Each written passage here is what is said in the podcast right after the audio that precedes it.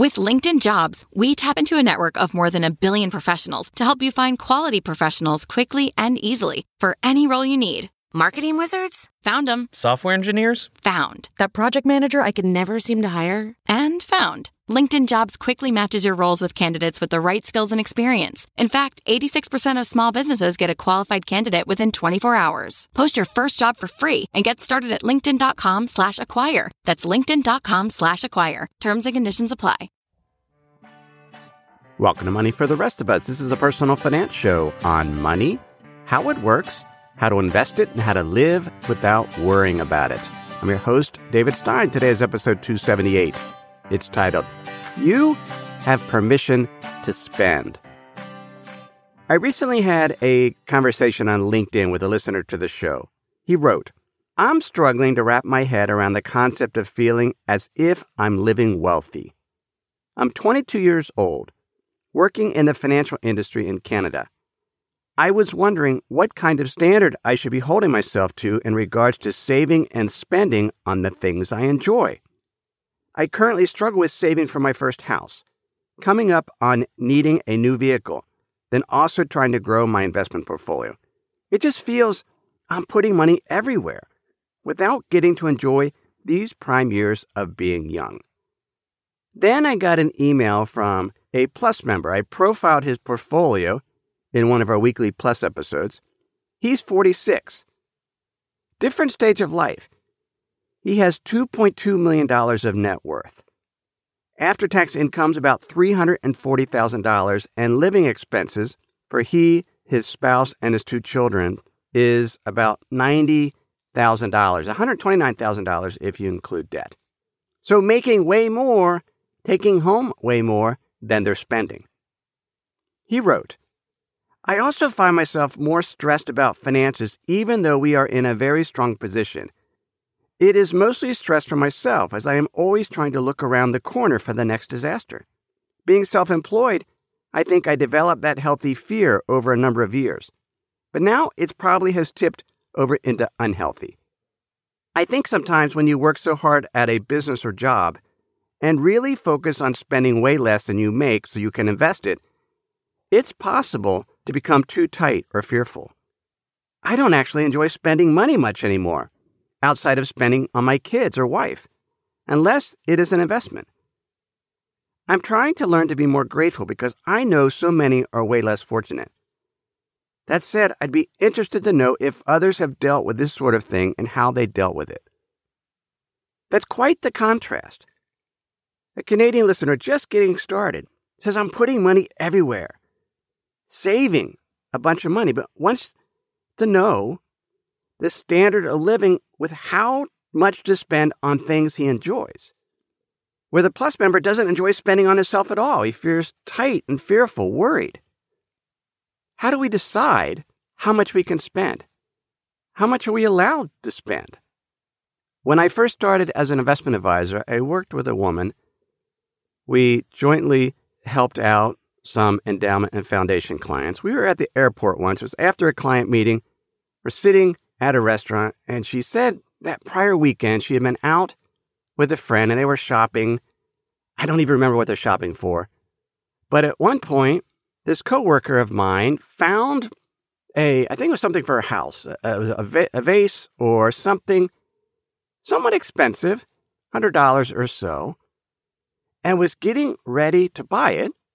And the woman she was with stopped her and said, do you have permission to spend? My coworker was taken aback because her friend meant, Has your husband given you permission to spend the household money? Coworker was somewhat offended by that. Now, LaPriel and I, we talk about big purchases that we're considering making, but we don't have to get permission to spend. I mean, every household's different. But sometimes we don't give ourselves the permission to spend. We're trying so hard to save and help out our family members that we we don't even find it enjoyable to spend on ourselves because of the worry or the fear. In this episode, we look at how to grant ourselves permission to spend and what to spend it on. In reviewing this Plus member's portfolio, he sent me a spreadsheet one of the cells was labeled financial freedom, and the goal was $2 million. They're currently at $1.7 million. And my question back to him was what do you want? What is your ultimate goal? I mean, if you have financial freedom, then what? Both of these listeners are questioning. They're not on autopilot. They're not just going through the motions.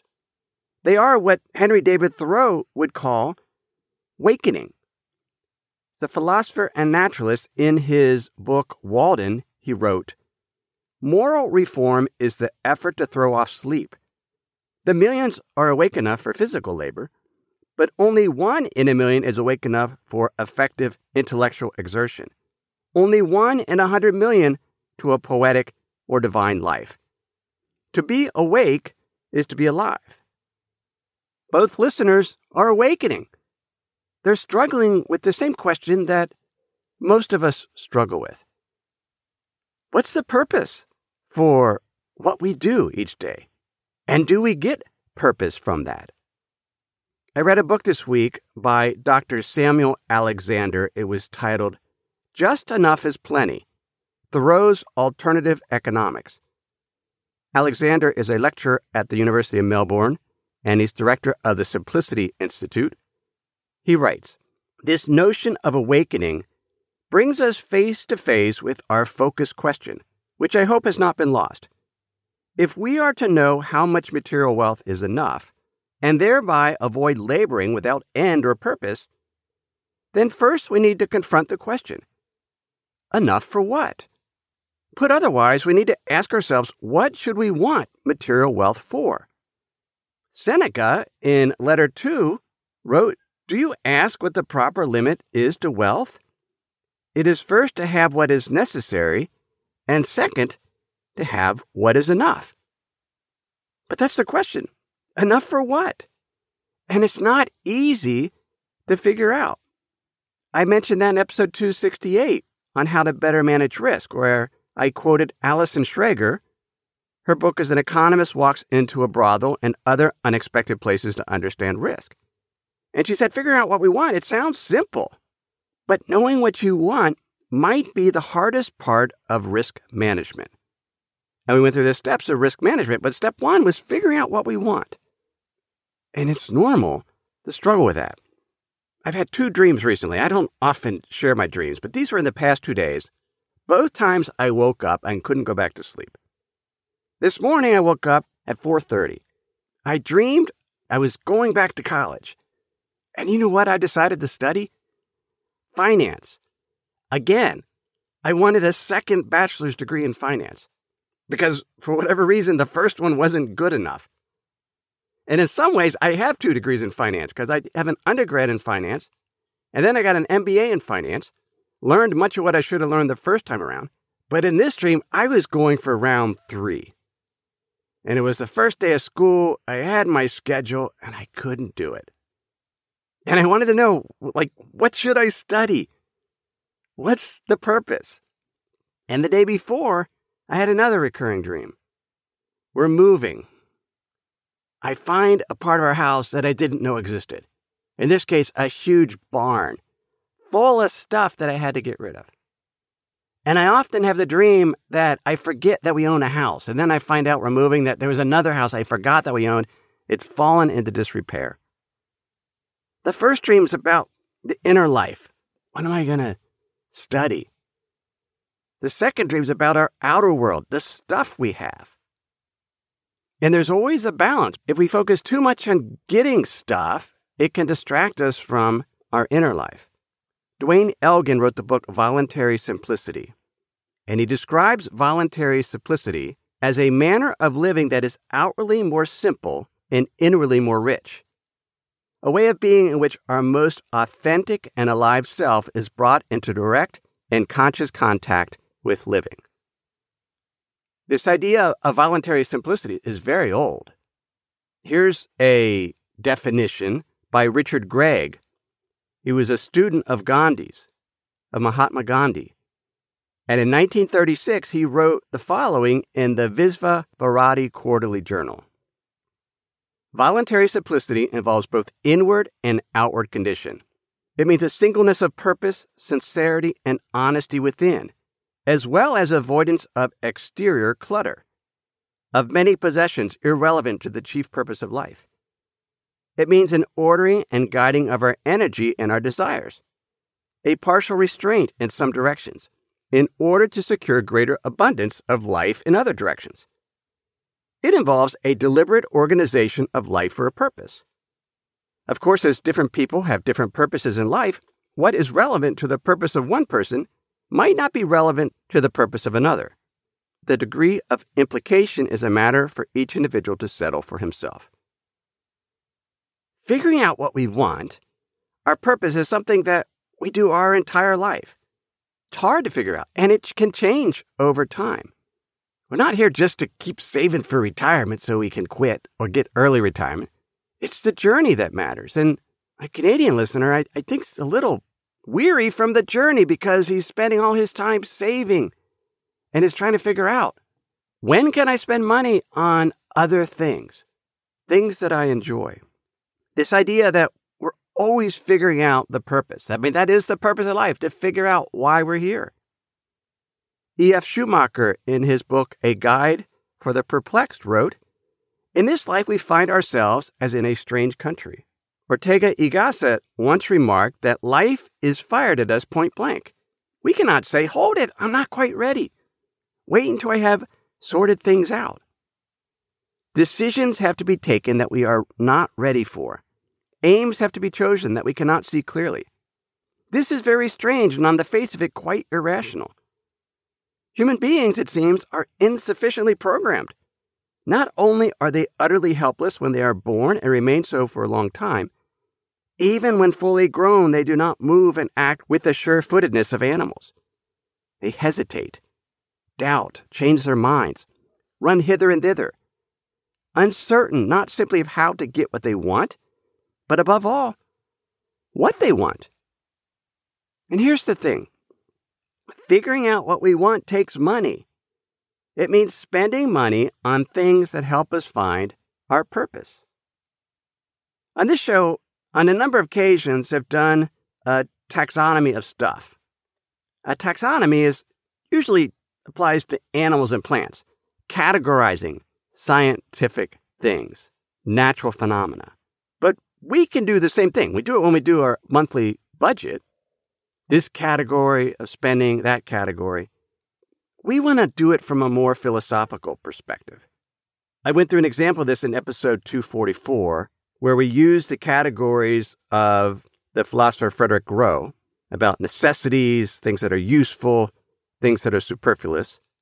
Today's episode, this taxonomy is from Thoreau, as interpreted by Samuel Alexander, the lecturer in Melbourne that I mentioned.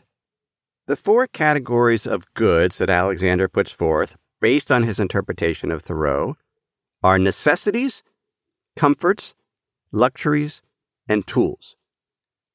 Necessities are the basics food, clothing, shelter, and fuel. And if we don't have those things, if we're impoverished, then that's not voluntary simplicity. Elgin points out that's involuntary simplicity.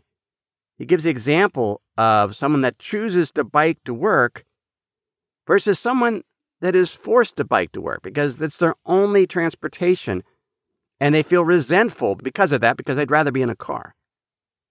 I've known some very poor people. I was going through my stuff again, which is also a series of tasks, just going through and getting rid of things, mostly memories, which I'll get to in a moment. But I have this purple knitted bag. It'll be on the in the cover photo of this week's episode. And I was in Chiapas and I met a man, and his house was made out of sticks. Literally. Now, I've been a lot of houses made out of sticks and clay, but this one just had sticks, which means there was gaps in it. You could see through his house.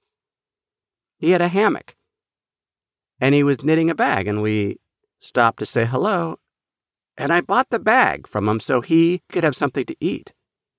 And I've kept that bag for decades. I've never used it just to remind me of that experience. Those are necessities. Once we have that, the next level is comforts, which Alexander describes as material things that make life better, happier, and more pleasant. I knew another couple in Mexico that also made something for me handmade. In this case, it was a hammock, a hammock that I slept in for a number of years. And that's also on the cover photo of this episode. But this couple, they had the necessities, but they also had some comforts. They lived in a house with a roof of palapa, palm leaves. It was wood, the sides with mud, but it was painted and it actually had a cement floor, a tile floor, really. It had, had partial cement walls, but it was so tidy and neat. And in that room, this man and his wife would weave hammocks. So I hired him to weave a hammock for me. Hardest part was figuring out what color to make it. Green. But I've kept that with me. They had comforts, things that made life better, happier, more pleasant, but they didn't have much. One of the comforts that we have are these memories of, of things that remind us of experiences. When I think of all the stuff I have, a lot of it is just things to remind me of something. And that's okay. Yoshida Kenko wrote about this in 1283. He's a Buddhist monk. He wrote Essays in Idleness in 1330. He said, At times of quiet contemplation, my one irresistible emotion is an aching nostalgia for all things past. Everyone is hushed and sleeping, and you are beguiling yourself through the long night hours by tidying away this and that, discarding bits of used writing paper you don't want to keep. When you come upon a page that someone long since dead had used for writing practice or to sketch something, and you suddenly feel yourself back inside that moment. Some things we save just to go back in a moment of time. So we have necessities, we have comforts, and then we have luxuries. These are, as Alexander puts it, material things that distract us from the true purpose of life. Things that Frédéric Gros said, and he called them superfluous, that whatever remains subject to the appreciation of others or to one's own vanity. We own them to be admired by others. Not things to necessarily make life better, happier, or more pleasant, but this goes beyond that. Thoreau said most of the luxuries and many of the so called comforts of life are not only not indispensable, but positive hindrances to the elevation of mankind. Sometimes we lose our sense of purpose and keep going after these luxuries. We have a craving for them, and philosophers over the millennia have warned against that. We need to be wary of luxuries. We'll see that some are actually helpful because the fourth category is tools, things that serve our self development and help us achieve our life goals. Before we explore that topic further, let me pause here and share some words from this week's sponsors. When you're hiring for your small business, you want to find quality professionals that are right for the role. That's why you have to check out LinkedIn Jobs. LinkedIn Jobs has the tools to help find the right professionals for your team faster and for free. I know in our business, having the right candidates for the job is critical to keep our business running smoothly. Now, LinkedIn isn't just another job board. LinkedIn has a vast network of more than a billion professionals, which makes it the best place to hire. It gives you access to professionals you can't find anywhere else. LinkedIn does all that while making the process easy and intuitive. Hiring is easy when you have that many quality candidates. So easy, in fact, that 86% of small businesses get a qualified candidate within 24 hours. LinkedIn is constantly finding ways to make the process easier. They even just launched a feature that helps you write job descriptions, making the process even easier and quicker. So post your job for free at linkedin.com slash david. That's linkedin.com slash david to post your job for free. Terms and conditions apply. Sometimes it's just nice to sit back, relax, maybe even take a nap. That's not what you want your money to be doing. You want it to be working hard for you, earning interest, generating returns. That's where the Betterment Automated Investing and Savings app can help. Betterment's technology gives you advanced tools that are built to help you maximize returns. They have diversified portfolios of low cost ETFs that have been constructed by experts, high yield cash accounts where your money can earn 11 times the national average, and automated investing technology like automated rebalancing. These tools can help you reach your savings and investing goals. Betterment is a fiduciary. That means it's their job to act in your best interest. They will never recommend an investment or give you guidance unless they believe it will help you reach your financial goals. So visit betterment.com to get started. Learn more about the high yield cash accounts at betterment.com. Investing involves risk, performance not guaranteed. Cash reserves offered through Betterment LLC and Betterment Securities. Betterment is not a bank. Samuel Alexander points out some of the tools in Thoreau's life include books, stationaries, a lamp, his flute, hand lenses, a wheelbarrow. These are things that helped him achieve his purpose in life. But they can also, as Alexander points out, can be used unwisely or excessively. Thoreau says men have become the tools of their tools. But we can spend money on tools, things that help with our self development, areas that we're curious about, we want to learn how to do. Frédéric Gros, in his book, A Philosophy of Walking, shared with us how to decide that. And he talked about the difference between pleasure and joy. Where pleasure, he says, is a matter of encountering. So we get a positive feeling as we encounter some element. We eat something, we experience something. It's an agreeable sensation. That's perfectly fine, but it's different from joy, which he says is an activity. It's something that we do over time. We repeat it. And by doing that, we're enriched. The man I knew that made hammocks in the Yucatan, he and his wife were joyful because they had a craft and they were really, really good at it. I had this experience just yesterday. My book, Money for the Rest of Us 10 Questions to Master Successful Investing, is finally in stores. So we went to Barnes and Noble and there it was on the shelf. Had to look for it, but I found it. And it was kind of cool. There's my book. I got some pleasure from encountering my book there, but I was also a little let down because it wasn't what I had expected. I got joy from actually writing the book, going through the effort, and sharing what I hope to be is a useful book on investing with all of you. That's where the joy came the process of writing and drafting and redrafting the book. Seeing it in print, yeah, brought some pleasure. But I want to write another book so I can experience that joy. So please buy this one and share with others so that hopefully a publisher will let me write another book. Now, Thoreau was a little suspicious of some technology or tools. He wrote, Modern improvements, there is an illusion about them. There is not always a positive advance.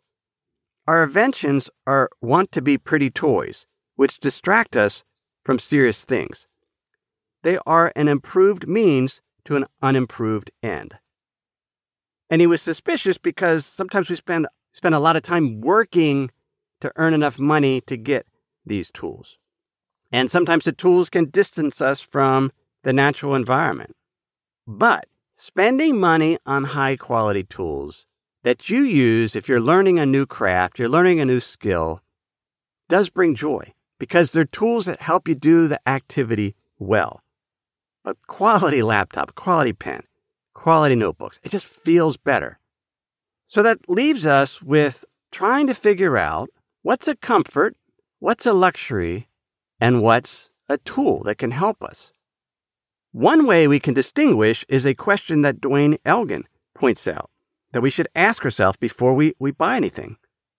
He says, Does what I own or buy promote activity, self reliance, and involvement? Or does it induce passivity and dependence? Is it something that will let us be active, to do something, to experience something, to learn something, and will lead to joy?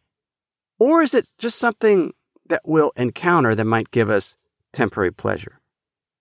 It's that first category that we can feel good about spending money on. And sometimes, in order to have time to actually use those things we buy, we have to work less. And so there's always a balance. Thoreau said, simplify, simplify, simplify. And the idea is to do what William Powers said in his book, Hamlet's Blackberry Building a Good Life in the Digital Age.